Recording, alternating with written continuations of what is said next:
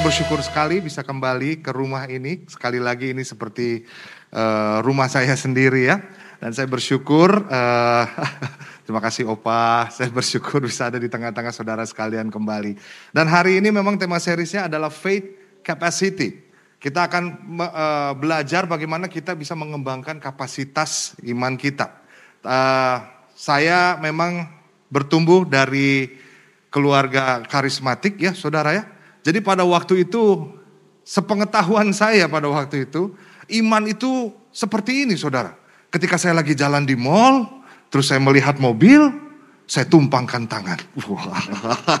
saudara, ini saya ya, saya. Saya tumpangkan tangan, darah Yesus. Besok jadi milik saya. itu yang saya tahu. Jadi ke mana-mana kerjaannya darah Yesus. Tumpangin untuk setiap barang-barang yang ada. Itu saya pada waktu itu.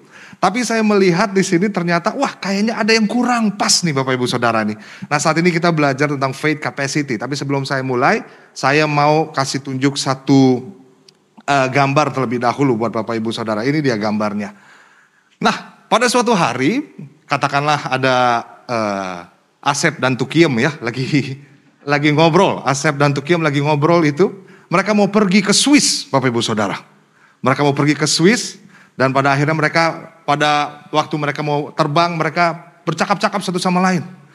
Tukiem bilang sama si Asep, Sep, aduh, sian eh, gitu dia bilang, takut ih, ini kapal pesawat aman gak ya? Aduh saya takut kenapa-napa nih ke pesawatnya nih. Kita terbang lama loh, lama banget, seharian. Mungkin bisa besoknya kita sampai. Duh gimana ya? Lalu si Asep, Tenang, udah santai aja.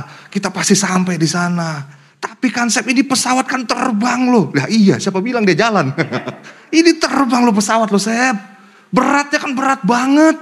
Belum lagi sama koper-koper. Koper-koper dari para uh, jemaat tuh, jemaat. Penumpang.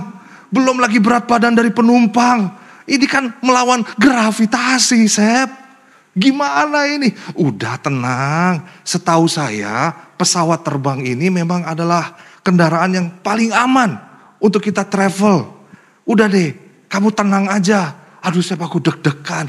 Udah tenang aja. Pokoknya kita berangkat nanti ke Swiss ya. Sama-sama tenang aja. Oke. Nah saudara, pertanyaan saya. Kira-kira dari dua orang ini yang ikut pesawat yang sama. Siapa yang sampai ke Swiss? Siapa saudara? Dua-duanya sampai ke Swiss. Si Tukiem yang ragu sama si Asep yang udah tenang aja. Dua-duanya sampai ke Swiss. Jadi saudara, kita tahu bahwa sekarang kita belajar bahwa kapasitas iman, nextnya. Kapasitas iman kita bukan terletak pada kekuatan subjeknya. Tapi pada objeknya. Bukan terletak pada Tukiem, bukan terletak pada aset, tapi pada pesawat yang bawa mereka, saudara. Pada pesawatnya. Nah ini menarik sekali. Terkadang kita salah menaruh kapasitas iman kita pada subjeknya. Kalau sakit nggak sembuh, kalau kalau uh, nggak ada breakthrough dalam hidup kita, nggak ada pemulihan, kita fokus sama subjeknya. Tapi objeknya salah, saudara. Objeknya harusnya tertuju kepada yang satu ini. Nextnya. Dia. Yesus. Ini adalah objek yang benar untuk kita menaruh kapasitas iman kita, saudara. Karena sering kali kita gagal menaruh menaruh uh, iman kita. Kalau misalnya ada keluarga yang tidak disembuhkan, kita kecewa. Kalau tidak ada pemulihan, kita ragu. Nah, itu sebabnya hari ini kita belajar bahwa yuk kita sama-sama taruh kapasitas iman kita hanya kepada objek yang benar. Namanya siapa saudara? Tuhan Yesus tepuk tangan buat Tuhan kita yang luar biasa. Nah saya akan membaca firman Tuhan. Mari kita sama-sama buka di Markus 9 ayat 17 sampai 24 ada kisah yang sangat menarik di sini Bapak Ibu Saudara. Saya akan bacakan buat Bapak Ibu Saudara ya. Markus pasal yang ke-9, ini dia. Markus pasal yang ke-9 ayat yang ke Uh, kita buka sama-sama nih uh, sebentar saudara. Markus pasal 9, 17 sampai 24. Nah firman Tuhan bilang seperti ini.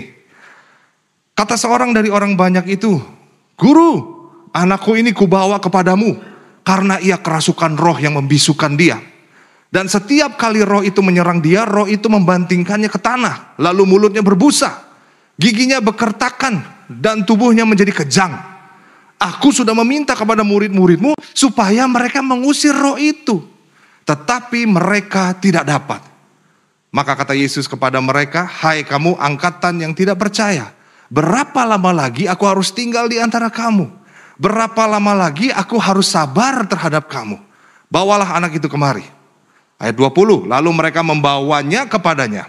Waktu roh itu melihat Yesus, anak itu segera digoncang-goncangnya. Dan anak itu terpelanting ke tanah dan terguling-guling. Sedang mulutnya berbusa. Nextnya saudara ya. Ayat 21, lalu Yesus bertanya kepada ayah anak itu, sudah berapa lama ia mengalami ini? Jawabnya, sejak masa kecilnya. Dan sering kali roh itu menyeretnya ke dalam api ataupun ke dalam air untuk membinasakannya. Sebab itu, jika engkau dapat berbuat sesuatu, tolonglah kami dan kasihanilah kami.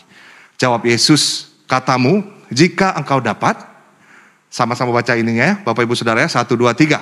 Tidak ada yang mustahil bagi orang yang percaya. Sekali lagi, satu, dua, tiga. Tidak ada yang mustahil bagi orang yang percaya. Ayat 24. Segera ayah anak itu berteriak, aku percaya. Tolonglah aku yang tidak percaya ini. Haleluya. Oh iya. Yuk mari kita berdoa yuk saudara. Tuhan terima kasih buat hari ini eh, kami belajar tentang kapasitas iman Tuhan. Mampukan kami untuk kami mengerti tentang firman-Mu. Dan waktu kami menerima firman Tuhan, bukan itu menjadi informasi saja Tuhan, tapi sungguh menjadi transformasi dalam hidup kami. Kami hidupi dalam hidup kami sehari-hari. Bapak urapi Marsya, aku nggak bisa apa-apa tanpa engkau. Pakai aku untuk aku menyampaikan apa yang menjadi isi hatimu di tempat ini. Terima kasih Bapak. Mari Roh Kudus bantu setiap kami. Di dalam nama Tuhan Yesus kami berdoa. Haleluya. Amin. Nah Bapak Ibu Saudara konteks dari kisah ini adalah ketika Yesus baru saja dimuliakan di atas gunung, ya, kalau nanti kita baca ayat sebelumnya, uh, tetapi begitu mereka turun gunung, mereka langsung dihadapkan sama masalah. Dan yang terjadi adalah ada seorang anak laki-laki di sini yang kesurupan, kerasukan setan. Dan setan ini membuatnya menjadi tuli, menjadi bisu, bahkan kejang-kejang. Uh, itu kayak epilepsi, saudara. Kejang-kejang dan mulutnya berbusa. Tapi ini bukan sekedar epilepsi, tapi ternyata dia adalah uh, kerasukan setan di sini dibilangnya. Kerasukan roh. Dan ayah anak ini membawa anaknya kepada murid-murid Yesus. Tadi saudara lihat ya. Dia membawa kepada murid-murid Yesus, dia berusaha supaya anak ini sembuh. Tetapi malah para murid tidak dapat mengusir roh jahat itu saudara. Gak bisa diusir ternyata. Dan akhirnya apa yang kita lihat Kemudian Yesus meminta mereka untuk membawa anak itu kepadanya dan saat roh jahat itu di dalam anak itu melihat Yesus, dia mulai lagi terpelanting, kebanting, berbusa lagi dan lain sebagainya, bereaksi. Anak itu mulai kejang-kejang dan lain sebagainya. Dan kalau kita melihat siapa sih saudara seorang ayah yang te, yang yang yang nggak apa ya bahasa oh bahasa Ibrani bilang nyeri hati saudara yang nggak yang yang tega ngelihat anaknya seperti itu sejak masa kecil loh saudara. Anak laki-lakinya kerasukan, kebanting-banting, berbusa terus. Udah gitu, wah pokoknya waktu kita lihat ceritanya ini seperti nggak ada harapan saudara. Orang tua mana yang tega ngelihat anaknya seperti itu? Pasti kita nggak akan tega saudara. Apalagi kalau ada hubungan darah, Bukan bukan hanya kepada anak, kepada orang tua, kepada keluarga. Gak ada yang tega ketika ngelihat anaknya atau keluarganya mengalami hal tersebut, saudara. Apalagi anak. Dan kita melihat di sini ayahnya berusaha datang untuk ketemu Yesus. Berusaha datang untuk anaknya sembuh. Tapi pada waktu itu dia datangnya pertama ke murid-muridnya. Dan ketika datang ke murid-muridnya, ternyata murid-muridnya gak bisa menyembuhkan saudara. Sehingga dia panik. Paniknya udah mentok saudara, putus asa. Dia pikir dia datang ketemu uh, Tuhan Yesus dan beserta rombongan-rombongannya, akhirnya bisa. Tapi ternyata di situ kita ngelihat nggak bisa eh murid-muridnya. Dan saya melihat ada putus asa di situ. Dan kalau saudara lihat apa yang dialami oleh orang tua ini. Ada beberapa hal yang saya lihat saudara, nextnya. Ketika dia bilang, jika engkau dapat. Saudara tahu ya, tadi lihat ya, kita lihat ayatnya tadi. Jika engkau dapat berbuat sesuatu, tolonglah kami dan kasihanilah kami. Dia bertanya kepada Yesus, jika engkau dapat. Kita lihat ada keraguan di situ saudara. Dia ragu. Ada ketakutan juga ada di situ saudara. Setuju ya? Ada apa lagi saudara? Ketidakberdayaan. Udah bingung dia mau ke mana. Apalagi saudara? Ada apa lagi? Putus asa? Bisa? Putus asa? Iya, putus asa. Karena apa yang dia harapkan tidak terjadi, saudara. Mungkin dia sudah mendengar kabar tentang Yesus, bahwa Tuhan Yesus mampu menyembuhkan, melakukan banyak mujizat, tapi pas dia minta doain ke anak-anak, eh, ke murid-muridnya, lalu gak sembuh. Nah ini dia dia dia bingung, dia putus asa, dia takut. Dia dia udah wah udah kalang kabut deh. Dan saya percaya dia datang ke situ karena dia mendengar banyak tentang Yesus. Mungkin pikirannya, kalau saja aku membawa anakku ini kepada Yesus, mungkin dia akan sembuh. Tapi ya, kita lihat apa yang terjadi saudara. Harapannya hancur. Karena dia bilang, aku sudah coba loh, aku sudah minta murid-muridmu loh.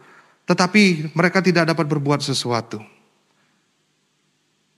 Dan saya melihat, wah dia dia benar-benar takut sehingga ragu, saudara. Nah saudara, saya berdoa di Anugerah Church Storehouse ini nggak ada ya. Di luar sana banyak saudara. Orang yang sudah tahu sih tentang Yesus. Tahu sih dia Tuhan. Tapi terkadang karena masalahnya terlalu rumit. Masalahnya terlalu besar buat dia. Sehingga mereka mulai meragukan kuasa Tuhan di dalam hidupnya saudara. Saya pun setiap hari terus ngecek diri saya, eh Tuhan apakah aku cukup percaya sama Tuhan untuk setiap situasi yang ada. Belum lagi saudara, tahun depan kita dengar udah ada kabar-kabar yang membingungkan. Resesi lah, tahun depan gelap lah. Aduh ya Tuhan dua tahun ini aja udah cukup berat buat aku. Apalagi tahun depan resesi, oh Tuhan tolong. Tahun depan gelap, oh Tuhan tolong. Dan mungkin muncul keraguan, ketakutan, ketidakberdayaan, putus asa. Sehingga kita mulai mempertanyakan pertanyaan yang sama dengan ayah ini. Bisa gak sih Tuhan? Jika engkau dapat please dong, sembuhin dong. Mampu gak sih Tuhan? Kalau Tuhan bisa, tolong dong. Keluargaku dipulihkan dong. Tolong usahaku dilancarkan dong. Tapi sekali lagi iman yang benar adalah iman yang melihat dan menaruh harapan pada objek yang benar, saudara. Terkadang manusia seperti itu, termasuk saya. Sehingga setiap hari saya terus di, harus diubahkan oleh firman Tuhan. Setiap hari kita harus terus supaya iman kita itu tertuju kepada Tuhan, saudara. Karena nggak bisa enggak eh, setuju ya? Bilang kiri kanan, ayo biar mata tertuju kepada Tuhan. Haleluya. Iman tertuju kepada Tuhan. Dan terkadang kita menaruh iman kita ke tempat yang salah. Tapi saya percaya, nextnya ketika kita salah menaruh iman, Tuhan akan selalu menuntun kita. Haleluya. Dan membantu kita untuk menaruh iman kita di tempat yang benar. Yaitu hanya kepada Tuhan saja. Katakan amin. Manusia cenderung fokusnya berubah saudara. Itu sebabnya day by day kita harus terus berdiri dalam anugerah Tuhan. Sama kayak nama gereja ini, Anugerah Church. Wah, setiap hari kita berdiri dan berjalan di dalam anugerah Tuhan. Tuhan menuntun kita dalam anugerahnya. Tapi terkadang saudara, tuntunan Tuhan tuh, aduh sesuatu eh. Saya jadi ingat apa yang Tuhan lakukan buat bangsa Israel. Keluar dari Mesir, dia ikut tuntunan Tuhan. Tapi di keluaran dibilang begini, Tuhan tidak menuntun mereka lewat kemah Filistin. Karena kalau lewat situ, nanti dia akan kalah dan nanti balik lagi ke Mesir. Sehingga Tuhan menuntun mereka muter melewati orang-orang Filistin. Dan akhirnya apa yang mereka temukan? Laut mati. Pas mereka lihat laut mati, bangsa Israel bilang, wah kan mendingan gua mati deh. Di Mesir deh. Toko ini Tuhan tuntun, eh ketemunya laut mati. Tapi sebetulnya Tuhan sudah melewatkan mereka dari orang-orang Filistin. Tuhan tahu pertempuran mana yang bisa kita menangkan saudara. Haleluya. Kadang kita banyak komplain ketemu sama laut mati.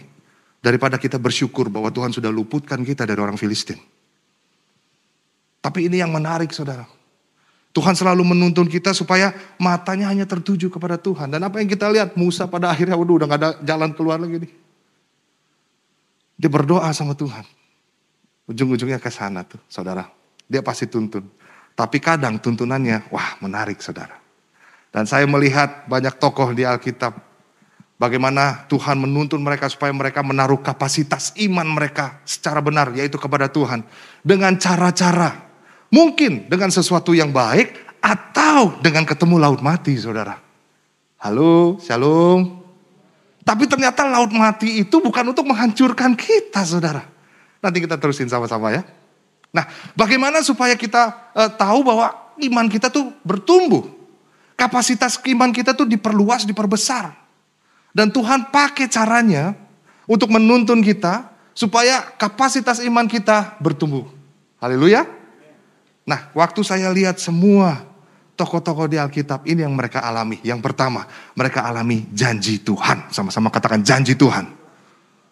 Sekali lagi, janji Tuhan. Waktu kita menerima janji Tuhan, apa yang kita rasakan saudara? Bahagia, betul, senang, sukacita, apalagi? Luar biasa. Ekspresi, ekspresinya nggak bisa ketahan tuh saudara tuh. Apalagi kalau tadi kita dengar tidak ada yang mustahil bagi orang yang percaya. Apa yang saudara rasakan? Yes God, amin. Setuju Tuhan. Kalau anak muda bilang gas, wah gas. Mereka udah gak ada amin sekarang saudara. Gas, iya iya iya. Ada amin, gas pester. Wah sedap. Gaspol, bener. Iya. Wah itu janji Tuhan membuat iman kita berkobar-kobar saudara. Setuju ya? Ber, ber, ber, ber, berkobar-kobar gitu saudara. Loncat-loncat, iya. Meskipun gak kelihatan di sini ya. Badan kita biasa aja, tapi iman kita, wah amin Tuhan, saya percaya Tuhan. Janji Tuhan berikan. Dan kalau Tuhan sudah berjanji, dia pasti menepati. Dia gak pernah memberikan harapan palsu, saudara. Gak pernah Tuhan kasih harapan-harapan palsu. Beda, iya. Sama yang muda-muda sama mungkin orang-orang yang ghostingin kamu. Beda dengan mantan-mantanmu yang dulu. Tuhan kita nggak pernah ghosting. Selalu hadir di dalam ups and down kita. Haleluya. Janji Tuhan ya dan amin. Mendengar ini tuh kita, wah berkorban. Yes, gak aku percaya. Nah yang kedua, ketika kita menerima janji Tuhan, saudara, biasanya kita langsung melangkah tuh. Ayah ini dia tahu bahwa Tuhan bisa menyembuhkan pada waktu itu. Sehingga dia melangkah saudara. Dia, dia datangin di mana Tuhan Yesus ada waktu itu. Kita juga ketika kita menerima janji Tuhan, kita melangkah eh. Pandemik waktu itu, banyak entrepreneur-entrepreneur muda baru. Dia jualan kaos lah. Kak, beli kaos saya kak. Jangan takut Tuhan hadir di dalam hatiku. Haleluya, amin. Selama-lamanya. Dan sabu, banyak. Luar biasa loh.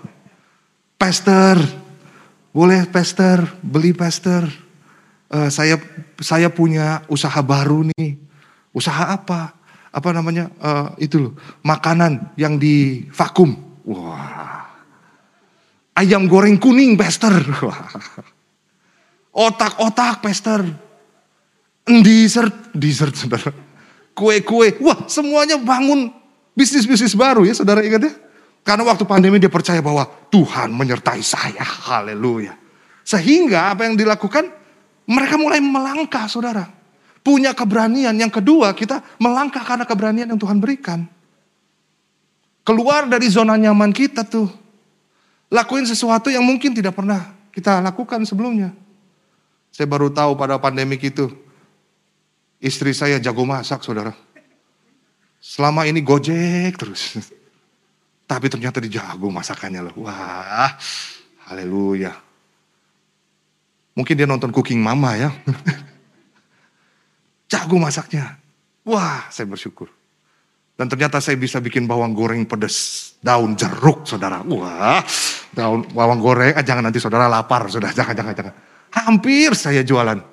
Wah, pagi-pagi apa? Iya, iya, iya. Saya udah niat tuh kalau saya bikin bawang goreng. Nanti pas saya khotbah, pas saya pencet slide-nya, eh ada gambar bawang goreng. Eh sorry saudara, maaf salah slide. Next ya. Sekalian promosi saudara. Wah, kita berani melangkah.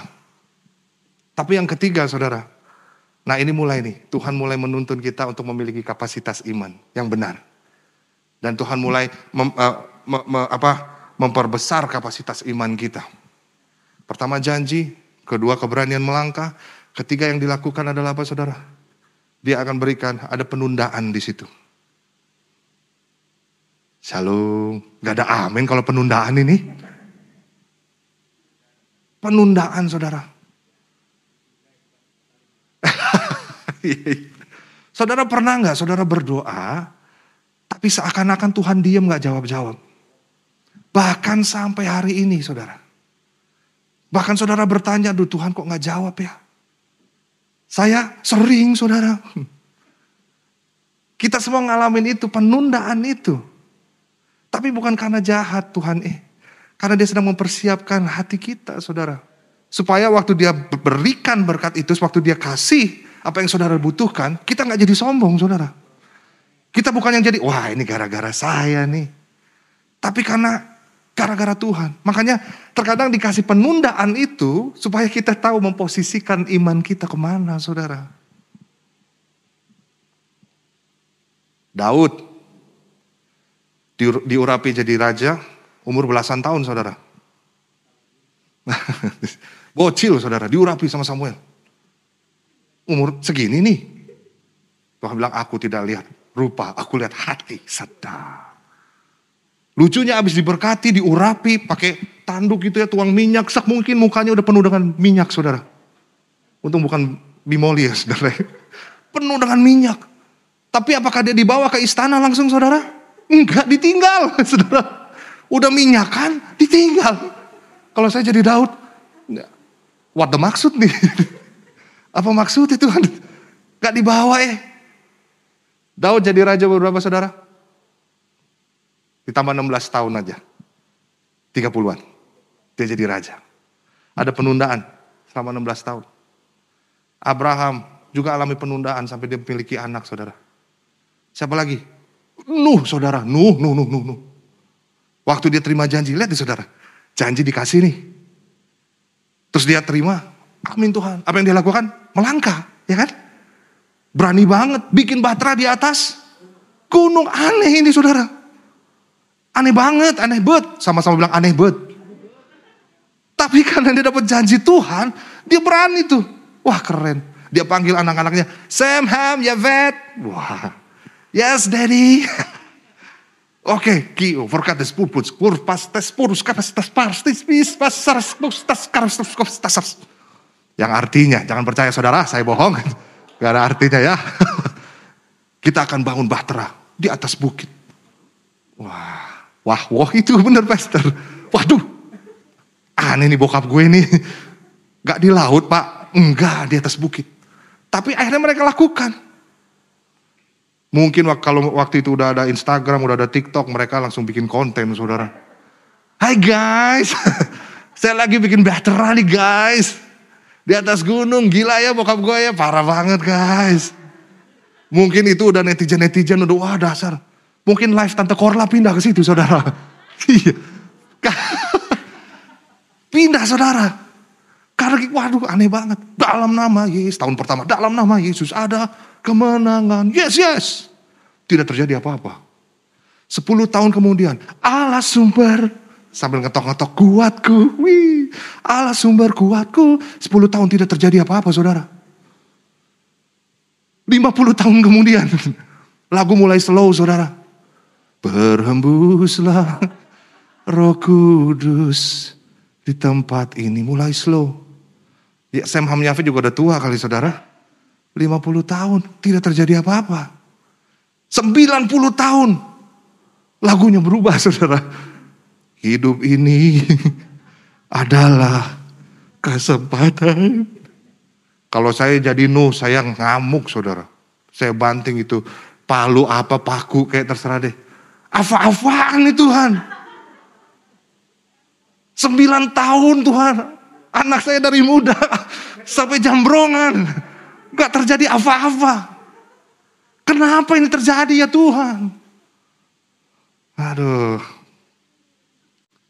Saudara tahu Nuh harus menanti berapa lama? 120 tahun saudara. Penundaan itu. Tapi imannya sedang di stretch. Pertanyaan hari ini, sudah berapa lama saudara berdoa? Untuk sesuatu yang saudara rindukan. Bilang kiri kanan, tetap berdoa. Haleluya. Tepuk tangan sekali lagi buat Tuhan yuk. Jadi Tuhan kasih penundaan untuk iman kita diperbesar kembali. Nah setelah lewat penundaan ketiga, keempat apa yang terjadi saudara? Kesulitan. Oh Tuhan Yesus tolong. Kesulitan saudara. Dan kadang kita mengalami itu eh. Mengalami kesulitan. Bukan karena Tuhan jahat sekali lagi. Tadi bangsa Israel ketemu laut mati di situ. Kesulitan juga itu. Dituntun Tuhan. Kita kadang mengalami kesulitan juga saudara. Benar ya, setuju ya? Kok bisnisnya nggak laku-laku? Kok bawang goreng mau masak banyak, wajannya yang kecil? ini mah capek-capekin doang ini. Kok saya udah nanyain ke orang-orang gereja nggak ada yang mau, ya saya juga lagi butuh uang. Maaf saya nggak beli, sorry banget. Ya, kesulitan terjadi saudara. Dan kadang kita bertanya kembali, gimana sih ini Tuhan saya udah usaha, saya udah lakukan. Tapi kok penunda, nggak berhasil-berhasil penundaan di situ. Tapi kok nggak laku-laku kesulitan di situ saudara. Terkadang Tuhan izinkan itu terjadi loh. Untuk apa? Memperbesar kapasitas iman kita. Oh shalom. Ah, ada amin? Wah saya semangat nih. Anugerah. Aduh. Iya kesulitan. Saya pun mengalami kesulitan. Tapi ketika saya tanya Tuhan kenapa sih harus alamin ini? Tuhan cuma ingetin satu nama saudara. Tokoh di Alkitab juga. Namanya siapa saudara? Encup. Saudara tahu Encup? Yusuf, Yusuf. iya, iya, Encup. Saudara lihat deh, sama juga. Tuhan kasih janji lewat mimpi, setuju ya? Wah nanti kamu akan lihat ada jerami yang uh, mengelilingi kamu. Nanti yang di tengah itu diam tapi yang pinggir-pinggir akan jatuh kayak nyembah. Nah waktu dia terima mimpi itu, dia samperin kakak-kakaknya. Ada langkah keberanian. Dia samperin, kak tahu nggak aku dapat mimpi. Wih, apa mimpinya begini, begini, begini, begini, begini. Kakaknya bilang apa saudara? Cari mati dia. mati kamu. Mau dibunuh sama kakaknya saudara. Tapi apa yang terjadi? Kakaknya mungkin, aduh jangan deh. Kita jangan jangan bunuh dia. Mendingan kita jual. Biar kita bisa beli iPhone 14 Pro Max. Lumayan.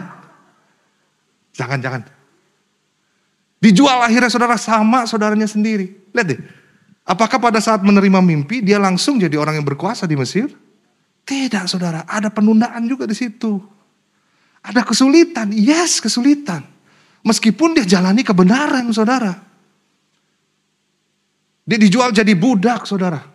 Budak itu tidak seperti asisten saudara. Kalau asisten atau karyawan masih ada cuti hamil, ada. Cuti hari raya, ada. Budak nggak ada. Pak saya mau cuti, nggak ada cuti-cuti, sini kamu. Ini nurut ya. Ini budak. Tapi kerennya, dia lakukan dengan sungguh-sungguh. Sampai kita mencatat bahwa apa yang dilakukannya berhasil, dia diangkat menjadi kepala pelayan. Di rumah tan, di rumah ya om dan tante Pontifar ya. Sampai suatu saat tante Ponti ngeliat, wah imut juga nih si Incup nih. Waduh, cute juga nih. Kayak BTS ya. Lebih ganteng tapi dia. Kalau Yusuf minum kopi, kopinya kelihatan sini saudara. Lalu digodain, cup. Hmm. Botik yuk. Hah, apa tuh? Bobo-bobo cantik. Tapi si Encup bilang, nehi, gak, gak mau. Dia lari, bukan lari di tempat saudara. Bukan jangan, jangan, ah jangan, jangan, ah, jangan tanggung-tanggung. Gak gitu saudara. Tapi dia lari. Apa yang terjadi? Dia difitnah. Masuk penjara. Kesulitan terjadi lagi.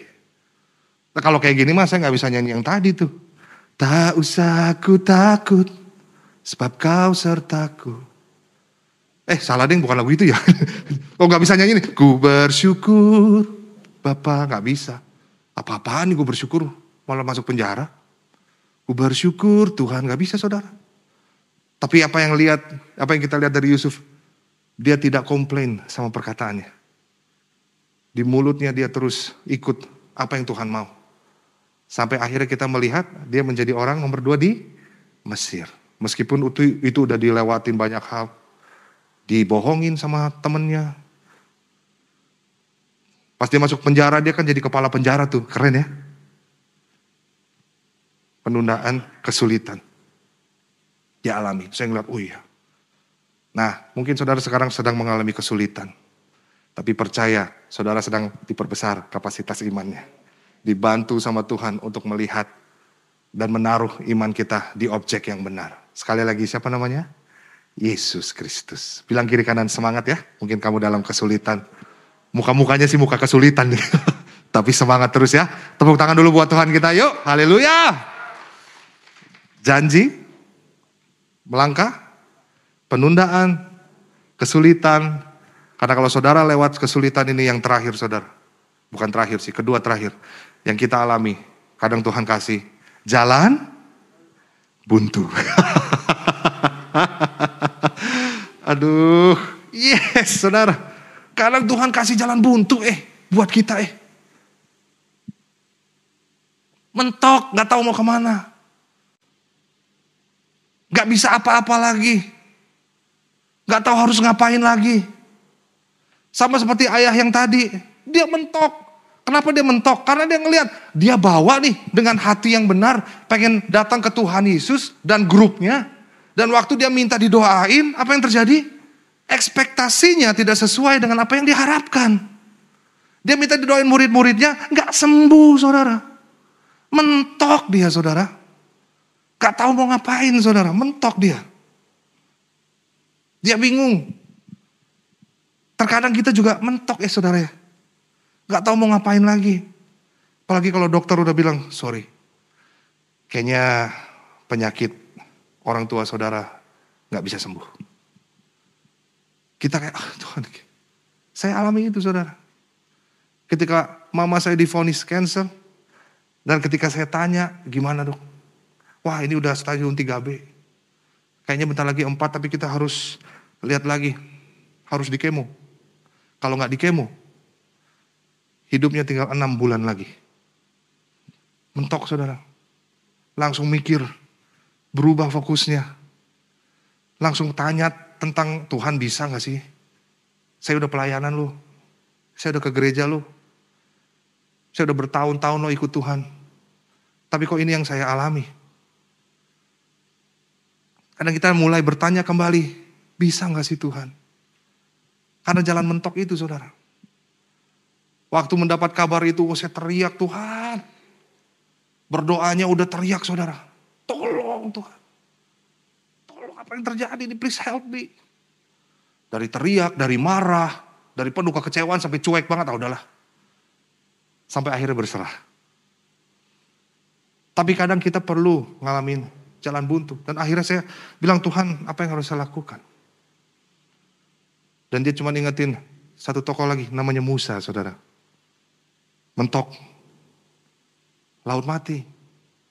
Kanan kiri bukit, gunung, belakang. Tentara Mesir sama Firaun. Mentok dia saudara.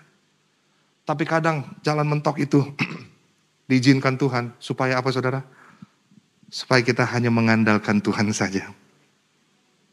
Gak mengandalkan kekuatan kita yang lama. Pengalaman kita yang lama. Apa yang kita sudah lakukan tapi kadang kita dibawa ke hal yang mentok supaya kita datang sama Tuhan. God, I need you. Kita menaruh iman kita sama Tuhan, saudara. Sehingga kapasitas iman kita, kita taruh di objek yang benar Tuhan. Ini hidupku Tuhan. Dan kadang jalan itu dibutuhkan saudara. Karena sebagai manusia kadang kita lupa, pas lagi happy kita lupa sama Tuhan saudara. Di sini nggak ada, di sana banyak. Di ACS semua orang yang mengandalkan Tuhan. Haleluya. Iya tepuk tangan buat Tuhan dong. Terkadang manusia cenderung seperti itu, lupa. Makanya terkadang dibawa ke jalan buntu supaya kita ngeliat Tuhan. Dan waktu saya datang pada Tuhan, ya Tuhan, saya taruh iman saya sama Tuhan. Jadi apa yang saya harus lakuin nih? Kemo atau enggak? Kalau kemo, dokter bilang kalau ibu nggak kuat, hidupnya akan langsung selesai. Kalau dia nggak kuat. Tapi kalau kemo, kalau nggak kemo, hidupnya enam bulan lagi. Saya berdoa sama Tuhan, Tuhan help me. Apa yang harus saya lakukan? Tuhan jawab begini, Marsha, apa pun keputusan yang kalian ambil, aku hadir di situ. Saya nangis saudara, nangis. Karena terkadang kenyataannya tuh suka menggoncang iman kita ya saudara. Dokter bilang gak bisa. Kemo juga bukan jawab, jawaban yang tepat. Sama seperti orang ini, coba kita lihat ayatnya nih. Next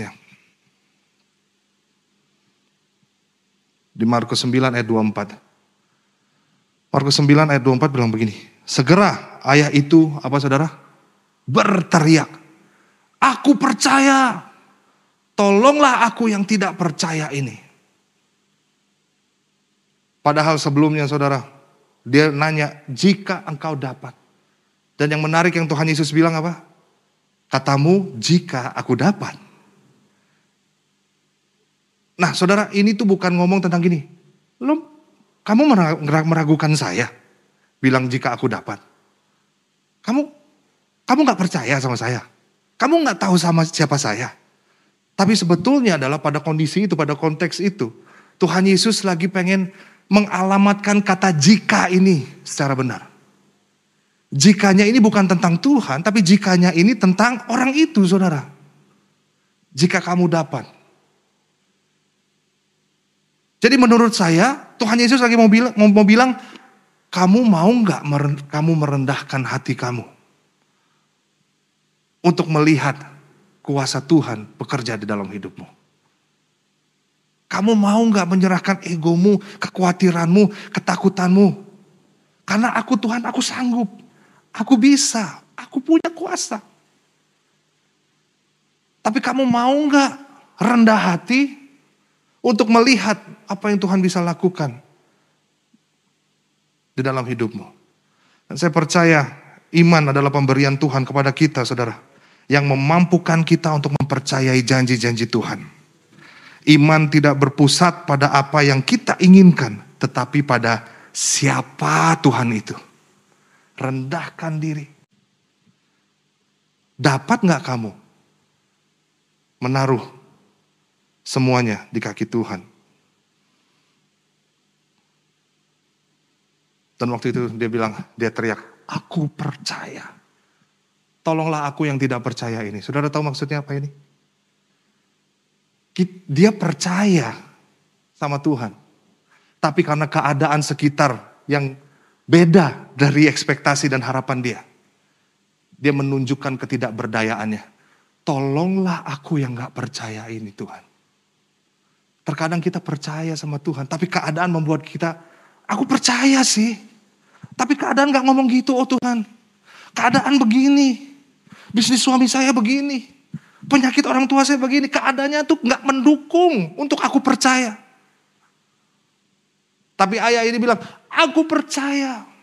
Soalnya kalau gak percaya dia gak akan ada di situ saudara. Saudara kalau gak percaya saudara gak akan ada di sini. Tapi kadang itu Tuhan tolong kita perlu merendahkan diri kita bilang Tuhan Tolong saya yang gak percaya ini Tuhan. Help me God. Tolong aku.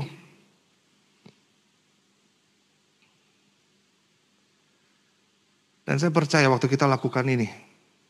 Kuasa Tuhan bekerja. Yang saya katakan amin. kuasa Tuhan bekerja. Yang terakhir yang dia berikan pasti jalan keluar.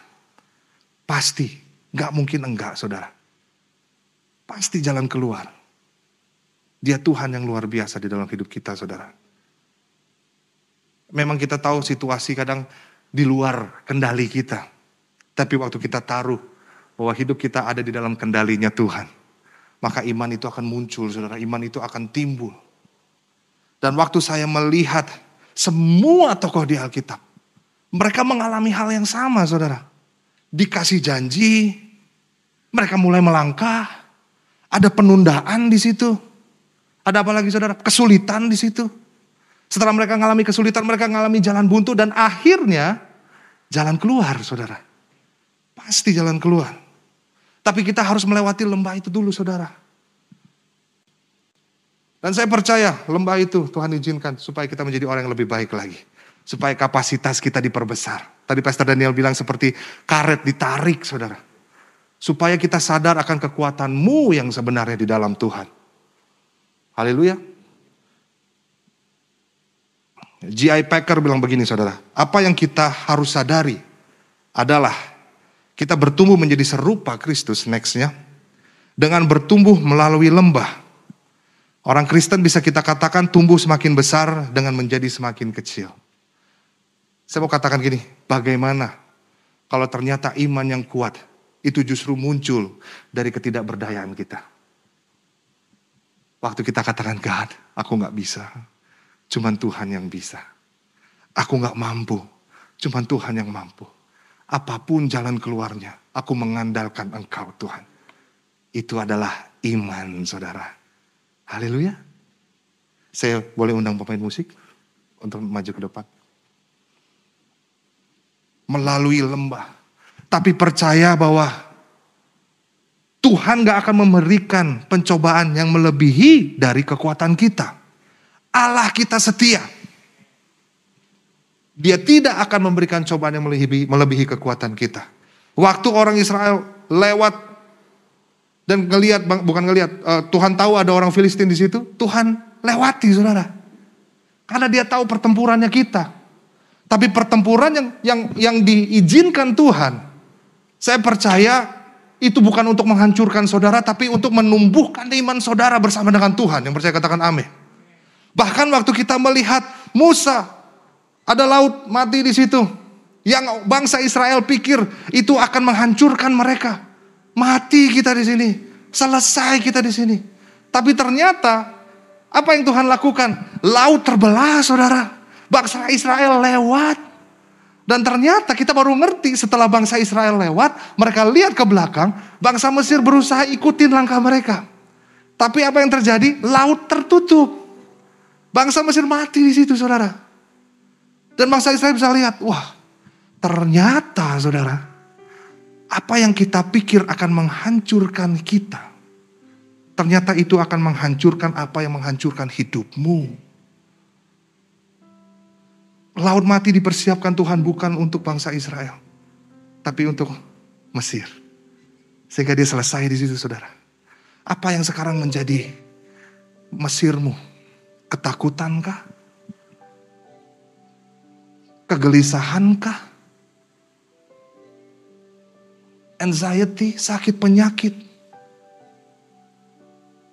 Atau enggak ego saudara, pride saudara. Waktu kita bertemu dengan laut mati, dengan masalah, dengan struggles yang Tuhan izinkan. Itu justru membuat saudara dibebaskan dari apa yang membelenggu saudara saat ini. Kita menjadi orang yang lebih baik lagi saudara. Iman itu yang harus kita taruh di objek yang benar. Bukan pada masalahnya, tapi siapa yang mengizinkan, saudara. Dan kadang harus lewati lembah. Terkadang harus lewati itu untuk menghancurkan apa yang menghancurkanmu. Percaya sama Tuhan. Saya tutup dengan ayat ini, saudara. Nextnya. Roma 8 ayat 28 kita tahu sekarang bahwa Allah turut bekerja dalam segala sesuatu untuk mendatangkan kebaikan bagi mereka yang mengasihi Dia, yaitu bagi mereka yang terpanggil sesuai dengan rencana Allah. Tahukah saudara, ketakutanmu, kegelisahanmu sudah ditanggung sama Tuhan Yesus 2000 tahun lalu di atas kayu salib. Dia bilang, sudah selesai nak. Alkitab mencatat oleh bilur-bilurnya, kamu disembuhkan. Tuhan Yesus lakukan itu semua untuk engkau, untuk kita semua. Nah saat ini, mari kita bangkit berdiri saudara. Mungkin ada sesuatu yang mengganggu hati saudara, apa pun itu. Mungkin ada sesuatu ketakutan, kegelisahan, kekhawatiran. Atau saudara ngerasa bahwa selesai ini aku. Aku udah gak tahu harus ngapain. Aku gak bisa apa-apa. Aku bukan siapa-siapa. Nah, hari ini taruh itu kepada altar Tuhan. Kasih sama Tuhan Yesus Tuhan. Help me, tolong aku Tuhan. Yang tidak percaya ini. Biar kita menunjukkan ketidakperdayaan kita. Datang sama Tuhan. Saya kasih waktu saudara. Tiga menit. Saudara berdoa sama Tuhan. Apa yang menjadi keresahan hatimu yang mengganggumu saat ini? Apakah engkau ada di dalam penundaan? Apakah engkau ada di dalam kesulitan atau mungkin sekarang saudara ada di jalan buntu? Taruh imanmu di objek yang benar. Bye.